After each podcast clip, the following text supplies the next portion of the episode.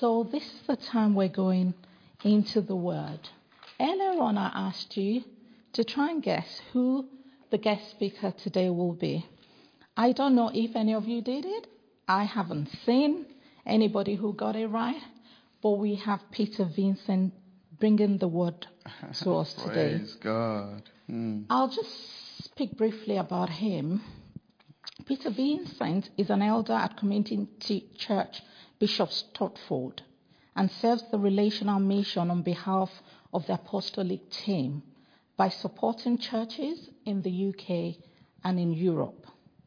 He serves us also in that capacity and often comes to our eldership team meetings and has preached at Community Church Stafford 100 several times in the past. For many of you, you'll remember him. He usually comes with his lovely wife.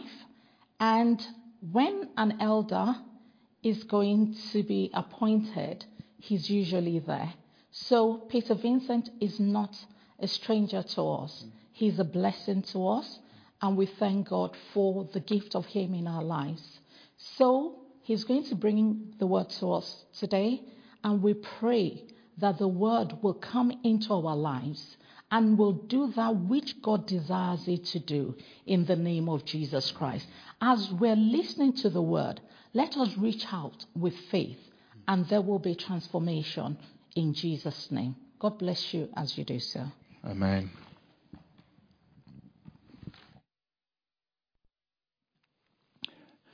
Well, hello. It's really good to be with you this morning and to be able to speak to you, not just on behalf of myself, but I come on behalf of Mike Betts and the Relational Mission team. We're on mission together, all around the world, actually, aren't we, on behalf of Jesus, and it's great to be able to share in it wherever we are. I hope you enjoyed the worship that we've just had. I had been asked by David to send some worship from Community Church, and I picked one that was a highlight Sunday for us. It was a special one. I hope you've appreciated that and been able to encounter God and worship him with all your hearts as we've joined in with that. I don't know how lockdown's been with you. Of course I don't. For me and Angela, it's been quite mixed, really. We've had lots to do on the one hand, but been at home much more on the other. We did manage to get away, which was lovely, and I realise many of you won't have been able to do that. I do hope you've been aware of God with you, because he's always with you, whatever it is that lockdown has looked like for you. One of the things that we found is that we've been able to spend far more time with neighbours, and community in our street has blossomed. Angela was able to pray with one of our neighbours just last week, and three of our neighbours have actually started Alpha courses just in the last few weeks as well. So we're really thrilled about that, as you can imagine. We're all on mission together, and today I want to talk to you a little bit about that. Jesus had a mission to all the world. There are many local expressions. And when David asked me to speak to you today, as I was reflecting on it, I was quite quickly drawn, I think by God, to a particular message that I had just prepared for Bishop Stotford Church, and I just felt it was the right one for you guys as well. And then when I later spoke to David and discovered the series that you've just begun called Scattered, which is exactly the same title as this new series that we have also just begun over here, and on which I explain in a moment how that came about. I think we can see quite readily that God is leading us, he's speaking to us, and he has something to say to his church, certainly in the UK in these days, which is quite prophetic and important, I believe. So, God speaking despite our circumstances. He has things he wants to do. And this message was delivered live, recorded live a couple of weeks back. And there are a couple of glitches on the sound in the middle, so please don't worry about that. Just bear with that for a few moments and it will carry on as normal. And we will pick up the series in how it came about. God bless you. Have a really good morning. Three things have come together to lead us into this series. The first is that as a group of elders, as we're praying and asking God, well, where do you want us to go as a church? What are you speaking to us about? And we really wanted to do some teaching from the Bible. We believe in the Word of God. And we were drawn to the New Testament particularly. And I found myself, as I was reading Philippians, getting very excited. Something was stirring in me. And chapter 1 especially, as you'll see in a moment. And when I shared this with the team, we were all getting quite stirred. We're going to unpack Philippians through the term. And let me just read you some extracts. First of all, they'll come up on the screen to read together. Remember that Paul the Apostle is chained up in prison when he's writing this. I thank my God every time I remember you. In all my prayers for all of you, I always pray with joy because of your partnership in the good news from the first day until now. Being confident of this, that he who began a good work in you will carry it on to completion until the day Christ Jesus returns. Now, I want you to know, brothers and sisters, that what has happened to me has really served to advance the gospel. As a result, it's become clear throughout the whole palace guard and to everyone else that I am in chains for Christ. Because of my chains, most of the brothers and sisters have been encouraged to speak the word of God more courageously and fearlessly. It is true that some preach Christ out of envy and rivalry, but others out of goodwill. But what does it matter? And notice this next bit. The important thing is that in every way, whether from false motives or true, Christ is preached. For to me, to live is Christ, and to die is gain. He goes on. Whatever happens, conduct yourselves in a manner worthy of the gospel of Christ. Then, whether I come and see you or only hear about you in my absence, I will know that you stand firm in one spirit, contending as one man for the faith of the gospel, without being frightened in any way by those who oppose you. There's a standout theme in chapter 1, isn't there? The extracts of which I've just read. Partnership in the good news. Paul says, what's happened to me served to advance the gospel. Even in prison, that's his mindset. That's what he's thinking about. The important thing is that in every way Christ is preached. Most of the brothers and sisters have been encouraged to speak the word of God more courageously. There's a theme of partnership. There's a theme of fresh courage. There's a theme of deep devotion. For me to live is Christ. To die is gain. So that's the first thing. It was our eldership reflection on the Scriptures and how God was leading us. The second thing that's come together is simply our context. We recognize we want to preach into the context that we find ourselves living in these current days. We are a church that is scattered almost entirely. We're not able to meet together as we normally would do, along with the churches all around the nation and indeed many around the world. And then the third thing that's come together is we were recommended a book. I believe it was Mike Betts who recommended the book Scattered Servants by Alan Scott. And as the elders read this, we were very stirred by this. And it seems to us that there is a prophetic message here in this book that came out last year, a prophetic message to the global church of quite some significance. Therefore, we've made it book of the term, and I'd encourage you to get it and to read it. It's an exciting book. All these things line up with Philippians chapter 1. Boom.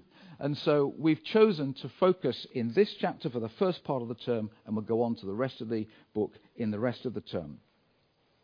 Let's just take a minute to consider the Jerusalem church, because this is a church that got scattered.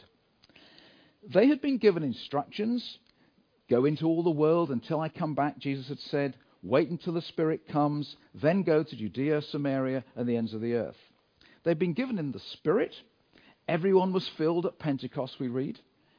They had gathered thousands. Peter had said to a great crowd, each of you must turn from your sins and turn to God. And 3,000 did exactly that on that very day. I just want to stop for a moment and ask you, have you turned to God? I can remember very clearly the day that I turned to God. I came from a place of not being in relationship with him to knowing him personally. And he has that for every single one of you listening today. Whoever you are and wherever you are, you can turn to God, and he calls you to do that. This church in Jerusalem, they gathered thousands to turn to God. They devoted themselves to church life. They shared their possessions. And they got stuck in Jerusalem. it was almost as if they'd forgotten what Jesus had told them to do, to take the message not only to Jerusalem, but to Judea and Samaria, which was the areas, the regions around, and then on to the ends of the earth. So what happens next? Well, in Acts chapter 8, it tells us how a great persecution came. And everyone except the apostles in that church in Jerusalem were scattered. And this scattering resulted in them taking the good news about Jesus wherever they went. And it says specifically throughout Judea and Samaria. See, the world wasn't going to be reached by a church that was stuck in Jerusalem. In this case, it was the persecution that scattered them and took them to the regions that Jesus had right in the beginning told them to go to. My uncle Cliff and my brother and my father were going for a walk a long time ago, and they were chat, and Cliff was a real talker. And he was walking along, talking to my dad, and suddenly, bang, he walked straight into a lamppost and broke his nose. And he had a bent nose for the entire rest of his life, the next 80 years. He was so busy talking to his brother that he didn't look where he was going. You might ask yourself the question, it just occurred to me to ask, why didn't my dad tell him? Why didn't he warn him? Well, maybe he hadn't seen the lamppost. Or maybe he thought it would be rather funny if his brother walked into it. I don't know. Brothers can do things like that sometimes. But for us, God's calling us as a people to warn people, don't walk into the lamppost in their spiritual sense of the word. You know, as we look at this whole idea of being partners in the gospel, not leaving people to walk into the spiritual lamppost, it's really important that you hear this next bit right from here, which is this. This is not going to be anybody putting anybody under any pressure. This is going to be us asking God to change us from the inside, to come on us by his Spirit, so that something happens inside, in our hearts, as a result of which our hearts are changed, our lives are changed, and the way we live our lives is changed. And I know that the Holy Spirit inside every one of you is witnessing with this, is saying yes to this. There's something in you that says, yeah, I really want to be able to help people, to point people to Jesus, but I just find it really, really difficult. Do you know what we do? We all do. I do as well. But God wants to help us. And I do believe that these things are lining up as he's pointing us in this direction to say, okay, church, you've not been able to meet together. You've been scattered, but actually I'm going to bring great purpose out of it as I touch your hearts and send you out of the building into the community where you live and the people you're amongst. Let me read to you a short extract from Alan Scott's book, this book of the term. He says this, the dream of God over your life is not that you become a believer and help out the local church. The dream of God over your life is that you come alive in his presence and bring life to every environment, spilling contagious hope into hurting humanity. The next great move of God is not a movement in the church, but a movement of the church. What about us as a church then? Well, we also, just like the church in Jerusalem, we've been given instructions, biblical instructions to go and make disciples of all nations, as Jesus said. And he said, I'm with you always until the very end of the age. And that's not yet come. So the instruction still stands. Ask the Lord of the harvest, Jesus said, to send workers out into the harvest fields. He's called us. We've been instructed to be partners in the gospel. We've had biblical instruction. We've also had prophetic instruction. It was a few years ago now that one of our elders, Ian Colville, brought a prophetic word on his leaving Sunday as he moved back to Northern Ireland. And his words were, God's calling you to broadcast the seed. 2 weeks later, Andrew and I were on holiday in Cornwall. I'll never forget this. We went into this little chapel by a beach on a Sunday morning. And this guy called Barry Kissel was the visiting speaker. He was a well-known Christian leader who I'd known from a previous generation, an older man now. And he said, God's called me. He said, wherever I go, I give the same message to the people of God. It's this. Broadcast the seed. The hairs went up on the back of my neck at that point because I knew God was speaking.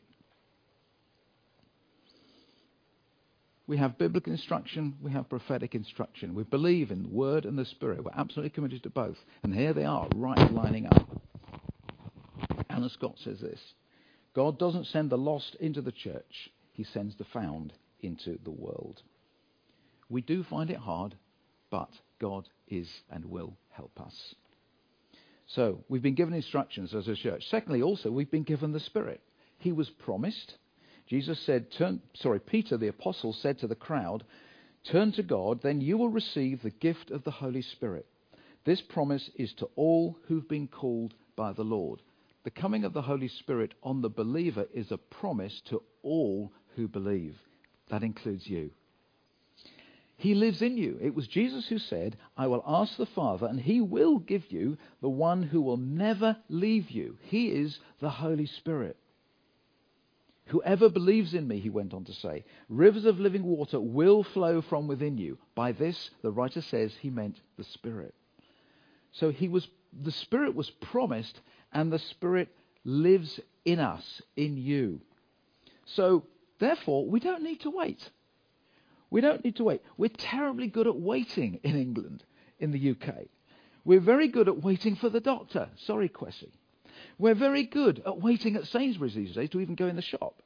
We're very good at waiting to cross the road. We wait for the green light.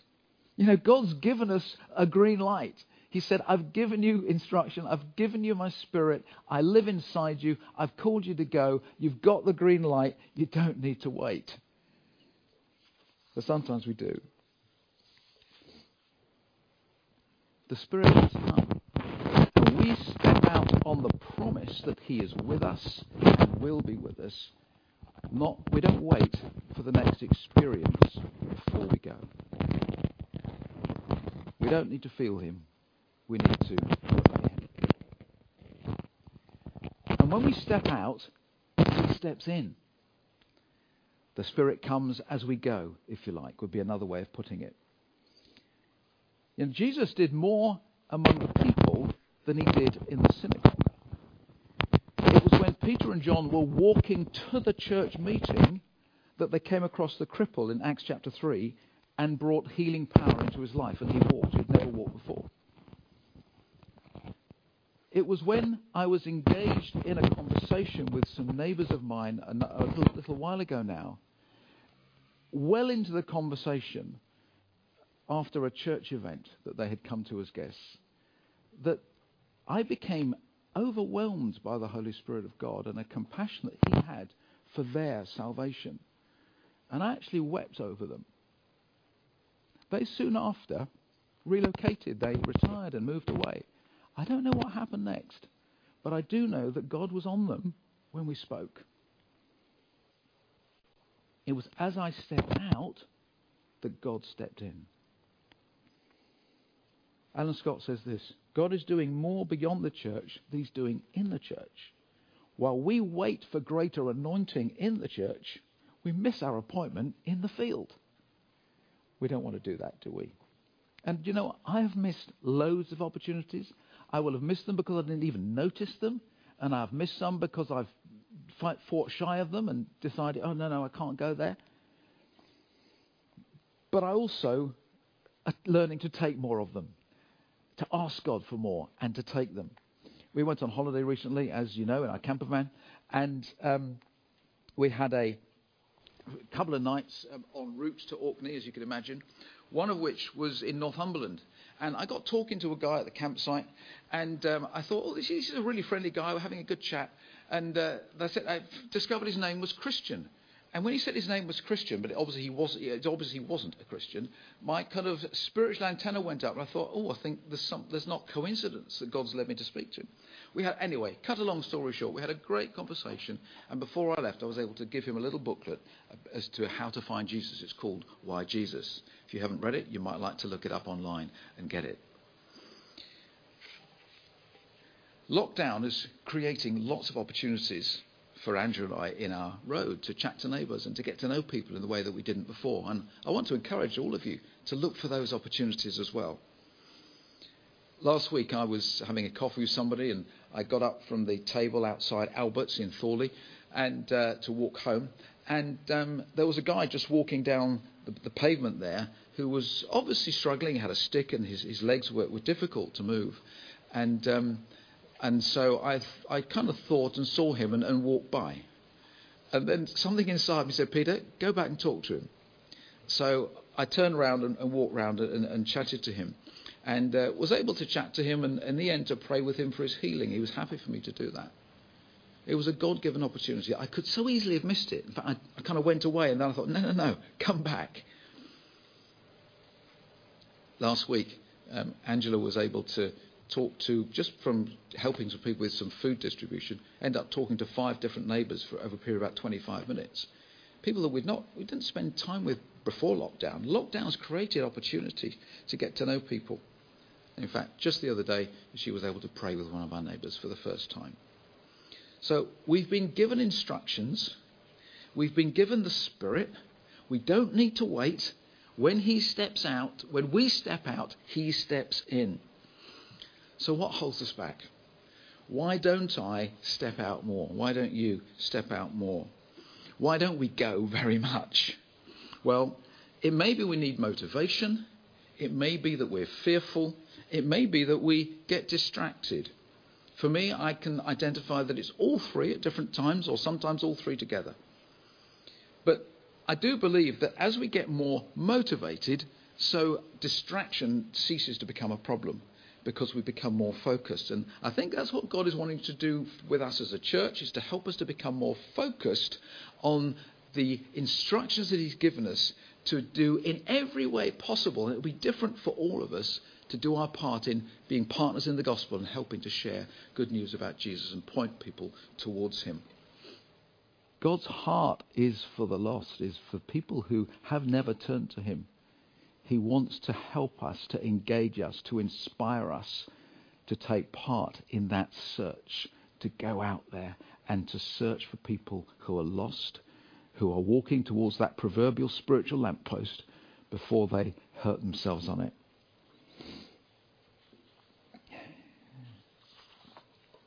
Everyone needs to turn to God.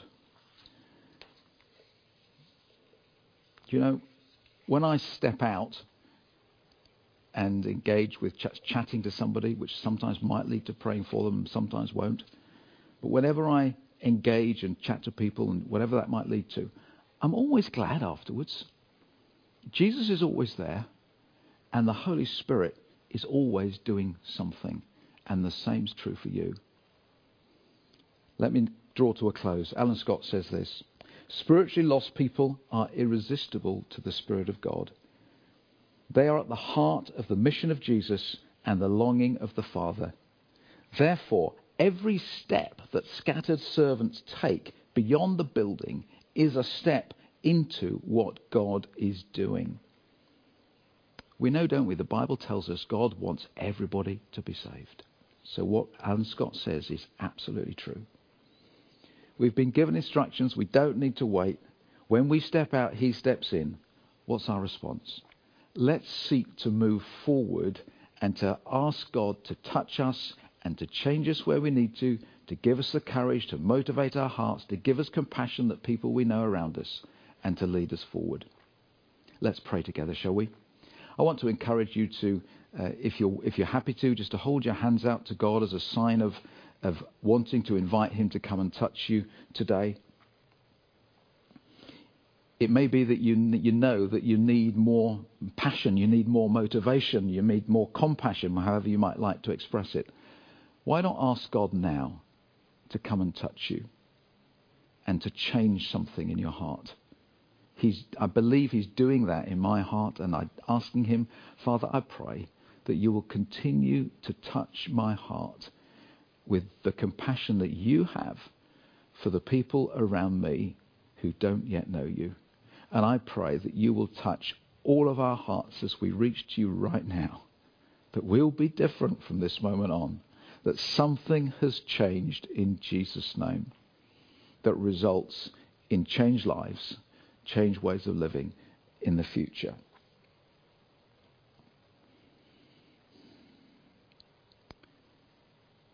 You know, the more you pray for people who don't yet know Jesus, the more passion will grow in your heart So let's be praying for people, and we'll find that that's one of the ways that God answers the prayer that we've just prayed.